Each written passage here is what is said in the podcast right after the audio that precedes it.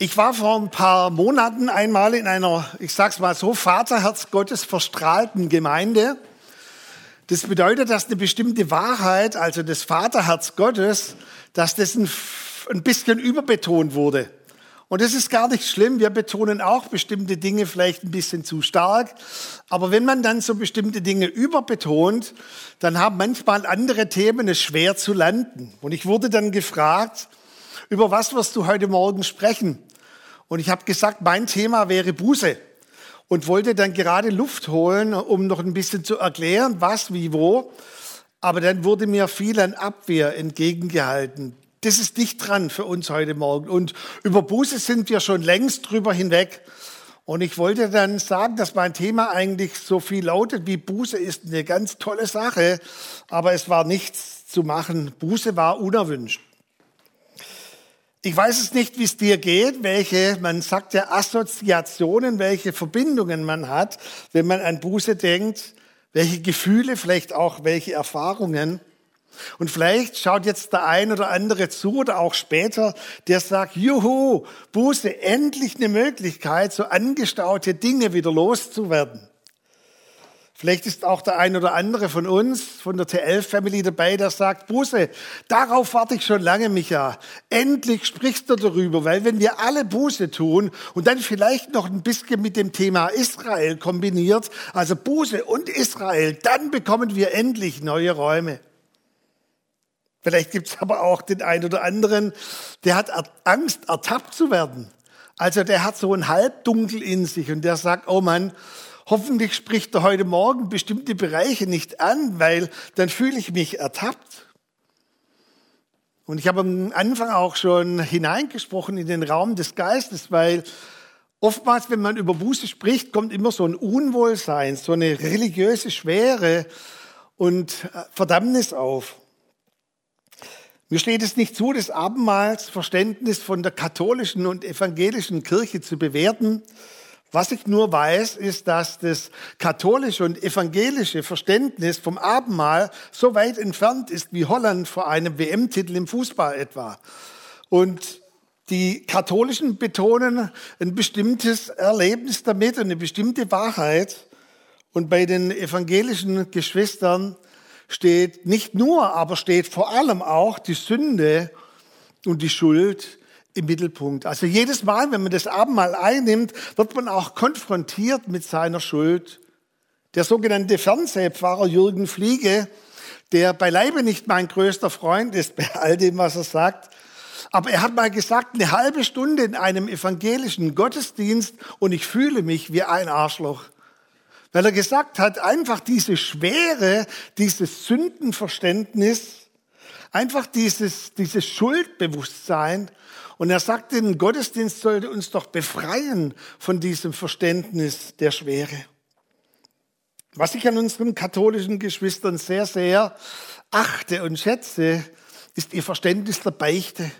Und es ist ja nicht nur, dass wir irgendwie da irgendwelche Sünden und irgendwelche Schuld vor uns hinplappern, sondern es ist dann die in Autorität uns entgegengesprochene Lossprechung nennt man das. Du bist los, du bist frei von deiner Sünde und von deiner Schuld. Jakobus sagt in seinem Buch, bekennt einander immer wieder. Also das ist so angelegt, dass wir das nicht nur, ja, das machen wir einmal so im Jahr, sondern bekennt einander immer wieder eure Sünden, auf dass ihr geheilt und wiederhergestellt werdet. Und da frage ich mich schon, wo haben wir so ein, ein Forum, vielleicht ein Freund, eine Freundin, wo wir Dinge bekennen können, uns auch von der Seele reden können und losgesprochen werden in Autorität. Tja, es gibt viele Bilder über die Buße. Und ich habe ein Bild mitgebracht, und zwar kurz nach dem Abitur war ich sechs Wochen lang in äh, Portugal, bin von oben bis unten durchgefahren und kam dann an diesem Bom Jesus an, wo ihr jetzt im Bild seht. Und zwar, Bom Jesus ist ein katholischer Wallfahrtsort, eine katholische Kirche. Aber um dahin zu gehen, muss man erst drei Absätze Treppen, die so wie Stufen angelegt sind, hochgehen. Und danach geht's zickzack kreuz und quer voll ganz hoch bis zu der Kapelle. Wow, wenn du dort stehst, ich habe viele Plätze gesehen in Portugal, aber das war der eindrücklichste Platz für mich. Und ich habe dort viele, viele Menschen gesehen, die mit Taschentüchern, weißen Taschentüchern hochgelaufen sind, von unten bis oben in Tränen und wollten bei der Mutter Gottes Vergebung finden. Und dann waren zwei, drei, die sind von unten bis oben auf den Knien hochgekrabbelt in einem Verständnis von, von vielleicht falscher Demütigkeit und Buße. Und mein Freund, der damals noch nicht zum Glauben gefunden hat, mittlerweile durch seine Frau hat er auch zum Glauben einen Zugang gefunden. Er hat zu mir gesagt, Micha, das ist genau der Grund, warum ich mit deinem Glauben nichts zu tun haben möchte. Ich kann an keinen Gott glauben, vor dem wir, was weiß ich, wie viele Stufen, es waren 312 Stufen auf den Knien hochrutschen müssen, um uns irgendwie besser zu fühlen. Und ich habe ihm das Evangelium erklärt, was eigentlich Buße bedeutet, aber irgendwie konnte er es zu dem Zeitpunkt noch nicht annehmen. Aber ich habe die Vermutung, dass auch wir manches Mal ein falsches Bild haben von dem, was Buße bedeutet. Und es gibt da beim Bier das Reinheitsgebot, da dürfen nur bestimmte Zutaten hinein. Und so ist es auch bei Buße. Es sind drei Zutaten, über die ich nachher sprechen werde, die da hineingehören. Und wenn wir andere Dinge hinzumischen, ist es nicht das himmlische Reinheitsgebot für die Buße. Apostelgeschichte 3, 19 bis 20 Dort heißt es, so tut nun Buße, damit Zeiten der Erquickung kommen. Hey, das ist immer und immer und immer das Ziel von Buße, auf das Zeiten der Erquickung kommen. Wenn irgendetwas anderes mitkommt mit dem Begriff Buße, dann weißt du automatisch, dass es nicht von Gott ist, dass es dir eingeflüstert wird von einer anderen dämonischen Macht. Das ist immer das Ziel, dass wir wiederhergestellt werden. Auch dieser Begriff, den wir vielleicht nicht so mögen oder als Deutsche überbetonen, Ordnung in dein Leben hineinbringen, bedeutet eigentlich so viel wie in Ordnung bringen. Ich weiß noch, wo ich so ein kleines Kind war, ich habe immer manches so kaputt gemacht. Ich bin eher so ein Kaputtmacher, als dass ich handwerklich begabt war. Und dann bin ich immer zu meinem sieben Jahre älteren Bruder gegangen und habe gesagt, kannst du es wieder in Ordnung machen. Das ist, was Gott tut. Er bringt in Ordnung, was die Sünde in uns zerstört hat. Es ist niemals zur Verdammnis, niemals, sondern immer zum Heil. Tja, was heißt es jetzt? Ein Vers aus Jeremia 31, dort heißt es, in Vers 19, denn nach meiner Umkehr empfand ich Reue und als ich zur Einsicht kam, schlug ich an meine Brust. Ich habe jetzt nicht die Zeit, den Bibelvers ganz auszulegen, auch die Worte, aber hier werden drei völlig verschiedene Worte gewählt von Jeremia. Also sich an die Brust schlagen bedeutet so viel wie, ab jetzt werde ich irgendwas verändern. Und dann ist auch dieses Wort Reue. Als ich nach meiner Umkehr zur Reue kam. Also Reue und Umkehr, Buße sind zwei voneinander getrennte Dinge. Ich habe uns mal ein Schaubild mitgebracht, eine Übersicht, und ich bin da immer ein bisschen zwiegespalten, weil wir Deutschen dann so bei Übersichten und Tabellen immer so sagen, jetzt haben wir es kapiert, eins, zwei, drei, wir haken das ab. Aber vom biblischen Verständnis gibt es diese drei Elemente für Buße also das Reinheitsgebot. Aber manches Mal kommen diese Elemente auch zeitlich versetzt oder eins ist vor dem anderen. Es ist zuallererst Reue, also etwas bereuen, dann Neuorientierung, Änderung des Lebens und es ist zuletzt Wiedergutmachung. Es ist sehr, sehr interessant, dass im Neuen Testament diese zwei Begriffe Reuen und Buße tun im Griechischen fast ähnlich sind, nur durch ein paar Buchstaben unterschieden und dass sie austauschbar übersetzt werden. Ich bin bei der Vorbereitung manchmal schier verrückt geworden, weil ich konnte eigentlich in keiner Bibelübersetzung, sei es jetzt Elberfelder und andere, flüssig lesen. Ich musste immer noch mal nachschauen. Im Grundtext steht da jetzt wirklich Reue oder Buße. Und auch Luther und Elberfelder haben das gerade mal so übersetzt, wie sie denken. Manchmal steht Reue, aber eigentlich steht dort Buße und umgekehrt. Und es zeigt, dass, sage ich mal, die Dinge so eng beieinander sind und doch eine unterschiedliche Wirkung haben. Das erste ist Reue empfinden, bereuen. Nun, die Grundbedeutung von diesem Wort bedeutet so viel wie Schmerz. Und da war ich auch nochmal sehr, sehr erstaunt, dass sowohl im griechischen, hebräischen als auch im deutschen das Wort Reue kommt von Schmerz her. Das bedeutet ein, ein tiefes Bedauern oder Gewissensbisse. Also es gibt ja so negative Gewissensbisse, wo so Dämonen in deinem Gewissen knabbert. Aber es gibt auch positive Gewissensbisse. Wenn der Heilige Geist eine positive Schwere um dich herumlegt und du weißt, es ist der Heilige Geist bei mir und mein Gewissen schlägt. Die Ebenen der Reue. Die erste Ebene von Reue ist keine Reue zu empfinden, keinerlei Bedauern. So schön dieses Lied in meiner Jugendzeit war, so beschissen ist eigentlich der Text tausendmal berührt, tausendmal ist nichts passiert. Wisst ihr, es gibt so viele Christen, wo der Heilige Geist tausendmal unser Herz berührt, vor allem bei uns Männer. Wir sind da totale Spezialisten. Und unser Herz wird so hart und unsere Frauen, unsere Freundinnen, unsere Partner leiden darunter, weil wir so hart geworden sind. Nichts passiert, keinerlei Reue. Okay, wenn du willst, vergebe ich dir halt oder entschuldige mich.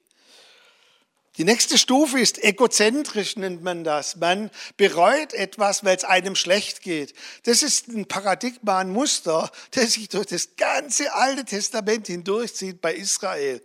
Sie wurden bedrängt von fremden Völkern, sie hatten nichts zu essen und dann bereuten sie, uns geht so schlecht, wir bereuen, wir haben gesündigt gegen dich. Dann hat Gott irgendwas verändert und am nächsten Tag war alles wie vorher.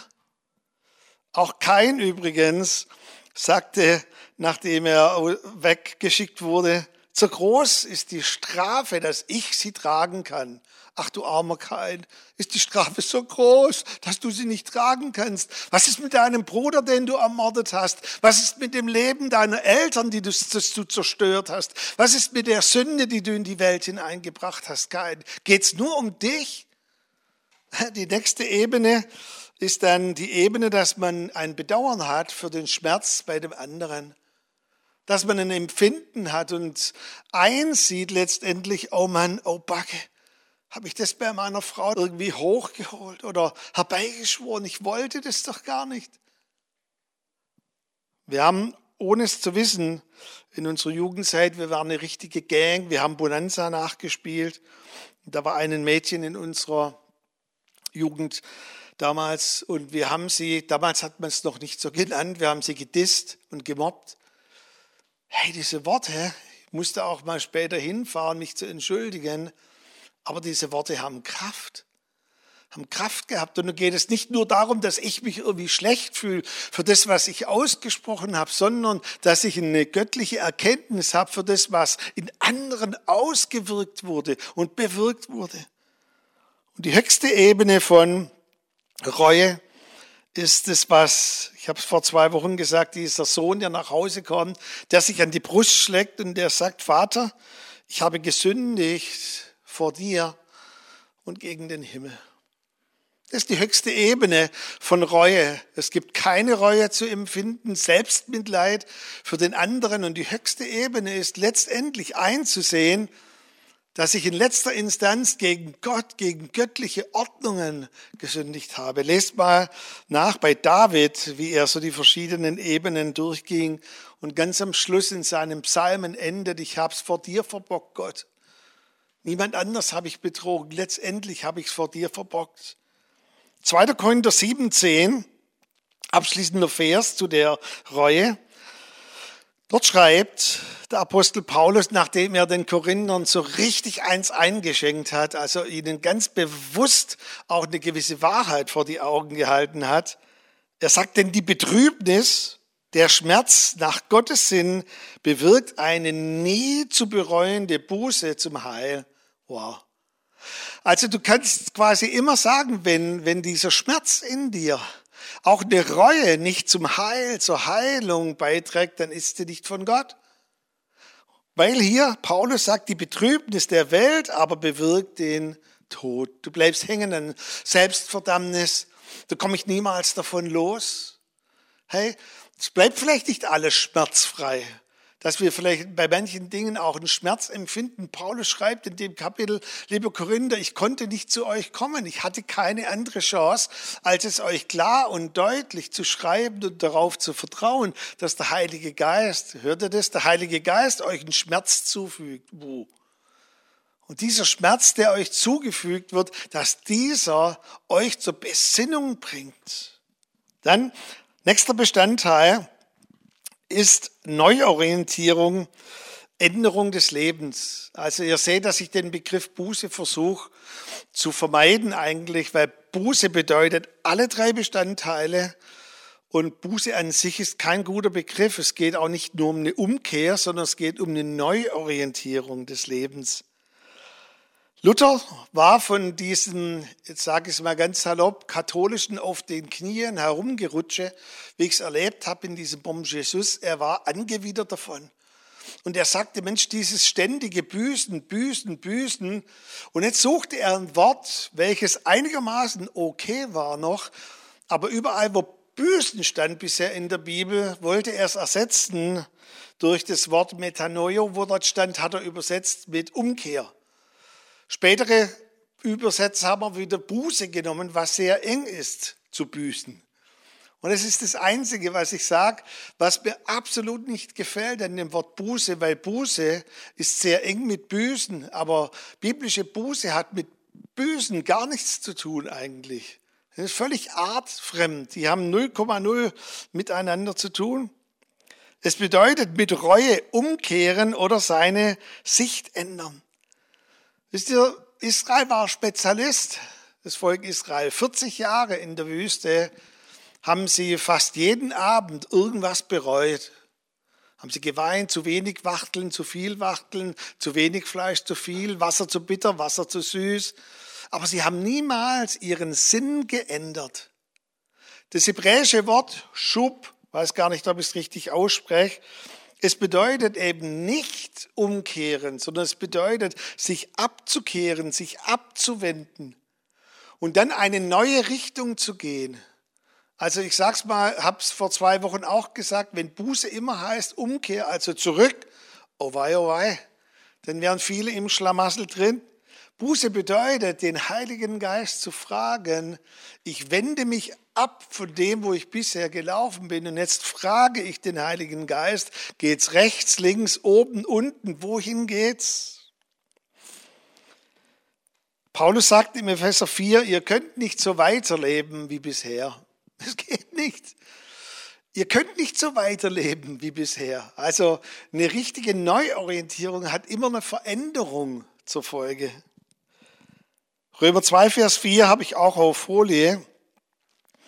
Und dort heißt es, weißt du nicht, dass dich Gottes Güte zur Buße leitet? Und ihr seht dort die verschiedenen Richtungspfeile. Richtig übersetzt wäre eigentlich der Vers, weißt du nicht, dass dich Gottes Güte in der Buße leitet? Das bedeutet, Gottes Güte leitet dich zu einer Abkehr und du sagst, oh Mann, da möchte ich nicht mehr weitergehen. Dieser Weg ist bescheiden. Und jetzt fragst du den Heiligen Geist, was heißt es jetzt? Soll ich rechts, soll ich links, soll ich halblinks? Wohin soll ich gehen, Heiliger Geist? Leite du mich durch deine Güte. Richtungsveränderung. Und letztendlich geht es darum, dass wir bei der Neuorientierung an unser Ziel ankommen. Letzter Punkt, von diesen drei Punkten von dem himmlischen Reinheitsgebot. Also das erste ist Reue, bereuen, dann die Neuorientierung, die Veränderung und dann das dritte ist Wiedergutmachung. Interessant ist, dass in diesem hebräischen Wort Schub, das so viel heißt wie umkehren oder abkehren, wenden, dass dort auch bereits erstatten drin liegt. Da sieht man mal wieder, wie reichhaltig die hebräische Sprache ist. Erstatten. Ich denke, wir kennen alle die Geschichte, als Jesus bei Zachäus sich einlädt zum Abendessen und der Abend, der so geplant war als ein ganz toller Abend des Essens und der Freude, wird plötzlich ziemlich teuer. weil Zachäus merkt in seinem Herz, Jesus war da. Ich muss mein Leben in Ordnung bringen. Und dann sagt er zu Jesus, die Hälfte meines Vermögens gebe ich den Armen. Bam. Und dann sagt er, und wenn ich was gestohlen habe, gebe ich es vierfach zurück. Ja, Zachäus, hast du etwas nicht gestohlen? Du bist die Ratte des Finanzamts. Er war verhasst, dieser Mann. Das haben einige Bibelausleger versucht, das zusammenzurechnen. Wenn er schon die Hälfte weggibt und alles Gestohlene vierfach zurückgibt, der hat wahrscheinlich gar kein Geld mehr. Und jetzt hofft er wahrscheinlich darauf, dass Jesus sagt, Zachäus, ich sehe dein Herz, aber das brauchst du nicht zu tun. Wir leben im Neuen Testament, da ist Gnade, das ist alles ganz easy. Wir, wir machen jetzt so einen Schonwaschgang der Erlösung, Zachäus. Weißt du, ich bezahle für alle deine Schuld am Kreuz und du kannst jetzt einfach weiter trinken deinen Wein. Und Jesus sagt gar nichts auf diese Frage von Zachäus. Er geht in der Frage vorbei und sagt, heute Zachäus, ist dir und deinem Haus Heil widerfahren. Man könnte auch so viel sagen, Zachäus, indem du jetzt die Dinge wieder gut machst, ist deine Heilung vollendet, weil es ist ein Schritt für dich, in die Heilung hineinzukommen. Wow. Zachäus war ein Jude, er kannte das Alte Testament. Und im Alten Testament gibt es zuerst das Sündopfer, also dass die Schuld bedeckt wird, dass die Schuld bezahlt wird. Und dann gibt es nach diesem Sündopfer das sogenannte Schuldopfer. Und man gesteht sich ein in der Gegenwart Gottes, dass man Schuld hat. Und dort wurde geregelt, dass wenn man irgendwas ersetzen konnte an materiellem Schaden, dass man ein Fünftel mehr zurückgibt als das, was man verbockt hatte. Also ein Fünftel mehr geht noch, aber vierfach ist doch hart. Aber Zachäus kannte auch die Geschichte, wo David mal vierfach zurückgab. Und so war sich ein bisschen unsicher, was soll ich jetzt tun? Und es ist ganz, ganz, ganz, ganz arg wichtig. Wiedergutmachung ist kein Weg, um Vergebung der Sünden zu erlangen. Kein Weg. Hör auf damit, wenn du es machen möchtest, um Vergebung zu erlangen, um dir was zu erkaufen. Aber Wiedergutmachung ist der Weg, etwas wieder in Ordnung zu bringen, Heilung zu bringen in dein Herz und in das Herz der anderen, weil dir vergeben wurde, weil du frei bist von dem Joch der Sünde. Lukas 3, Vers 8 heißt es, bringt der Buße würdige Früchte. Also weil die Buße erfolgt ist, nun bring der Buße würdige Früchte. In Amerika in einer Gemeinde hat sich eine junge Frau bekehrt, die ziemlich so im Milieu drin war und nebenher gejobbt hat und, ähm, und gejobbt hat in, in, einem, in einer Bar nachts noch. Und als sie so gläubig war, hat sie immer noch so Schuldgefühle gehabt über ihr altes Leben. Und sie haben dann immer wieder mit ihr gebetet und gebetet und gebetet, aber irgendwie dieses komische Schuldgefühl oder es fühlte sich an wie Verdammnis, wollte nicht gehen. Und als sie wieder mal gebetet haben, hatte der Pastor den Eindruck, als ob dieses quasi Gefühl, das sie hatte, gar nicht unbedingt negativ war, sondern der Heilige Geist wirkte an ihrem Herzen noch irgendetwas zu tun. Und er sagte es ihr. Und sie sagte, das ist interessant, ich habe heute Morgen so den Eindruck gehabt, ich sollte meinem Chef, den ich so beschissen habe, um das ganze Trinkgeld, noch einen Brief schreiben. Hm, dann sagte der Pastor, könntest du auch einen Scheck reinlegen? Sie schluckte ein paar Mal und sagte, wie viel hast denn du beschissen? Und sie sagte, da sitze ich bis an mein Lebensende da, um das abzuzahlen. Was wäre der höchste Betrag, den du geben könntest? Sie schluckte nochmal und dann hat sie einen bestimmten Betrag genannt, hat einen Brief geschrieben und mit diesem Scheck abgeschickt an ihren Chef. Bereits zwei Tage danach hat er bei ihr angerufen und er sagte, ich will dein beschissenes Geld nicht. Und hat den Scheck zerrissen. Aber sowas, was du getan hast, habe ich noch nie gehört in meinem ganzen Leben. Weißt du, und darum geht es, dass wir frei werden durch Wiederherstellung. Bei immaterialem Schaden, also wenn wir Worte ausgesprochen haben oder andere Dinge, das kann man ja nicht wieder gut machen mit Gesten, mit Geschenken. Aber man kann fragen, Heiliger Geist, was kann ich? Was soll ich? tun. Ich habe da so ein Bild noch dabei, ich glaube, das vorletzte Bild, wo einfach so ein Geschenk oder ein Präsent drauf ist, wo man sagt, Heiliger Geist, was? Was kann ich tun? Soll ich eine Karte schreiben? Soll ich vorbeigehen? Soll ich eine E-Mail schreiben? Ich weiß es nicht. Ich auch nicht. Keine Ahnung. Aber der Heilige Geist weiß es, wie wir Dinge wieder in Ordnung bringen können. Für die, die schon länger dabei sind bei uns in der Gemeinde, wir haben ja 2008, 9 und 10 ziemlich taffe, ziemlich harte Jahre gehabt, wo auch ein Teil der Gemeinde die Gemeinde verlassen haben. Und es geht ja nie geräuschlos mit Briefen, mit Worten, mit E-Mails.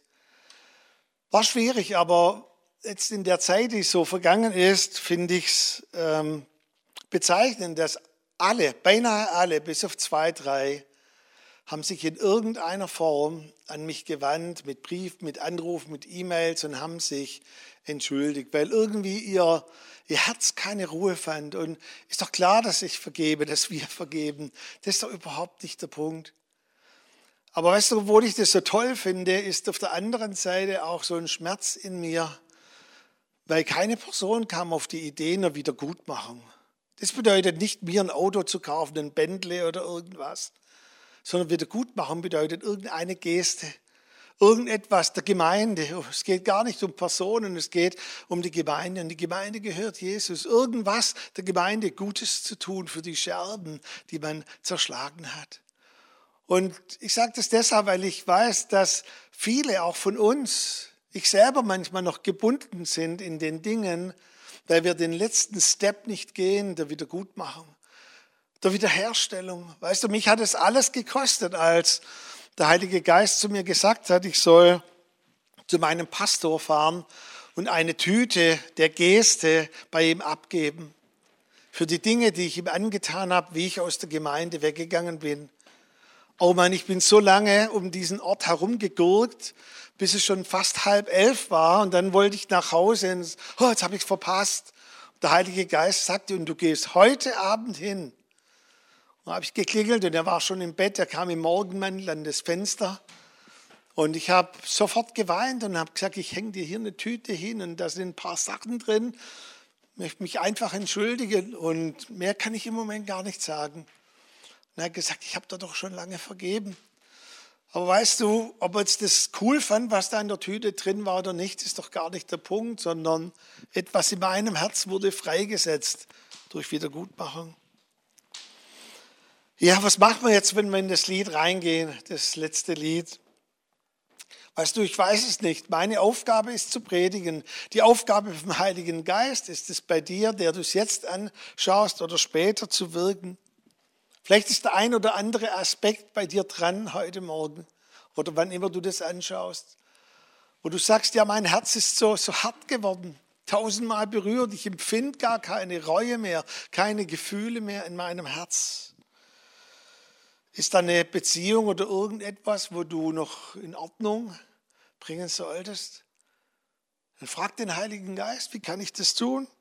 Und ich möchte dir nur mitgeben, wie es in der Bibel heißt im Hebräer heute, wenn du seine Stimme hörst. Heute, tu es heute.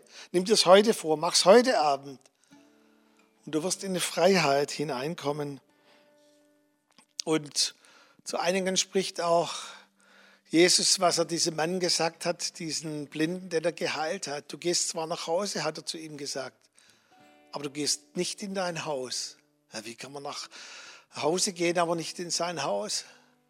Du wirst nach Hause gehen, hat er zu ihm gesagt, lieber Mann, aber du wirst nicht mehr in dieses System hineingehen, in dem du gelebt hast als ein Opfer und als diese Dinge. Und zu einigen von euch sagt Jesus, ändere dich, ändere dein Leben. Die Bibel ruft uns zu aus Apostelgeschichte 3, 19 und 20, dass wir diese Buße, diese drei Elemente tun sollen, damit Zeiten der Erquickung kommen vom Angesicht des Herrn. Und da spreche ich, das ist eine ganz schön geballte Aussage vom Angesicht des Herrn. Das war ein Zuruf an die Juden damals. Wow, vom Angesicht des Herrn? Was sprichst du da? Nur Mose wollte das Angesicht des Herrn sehen. Sie haben sich nicht mal getraut, den Namen Jahwe oder den Namen Jehova auszusprechen. Und er sagt, es steht was zwischen euch, dass Gott euch so nahe kommt und ihr auf diese intime Ebene kommt, Angesicht des Herrn. Zeiten der Erquickung spreche ich aus über jedem Einzelnen jetzt. Und Heiliger Geist, wirke während des letzten Liedes, dass jeder das catcht vom Himmel her, was dran ist, Herr.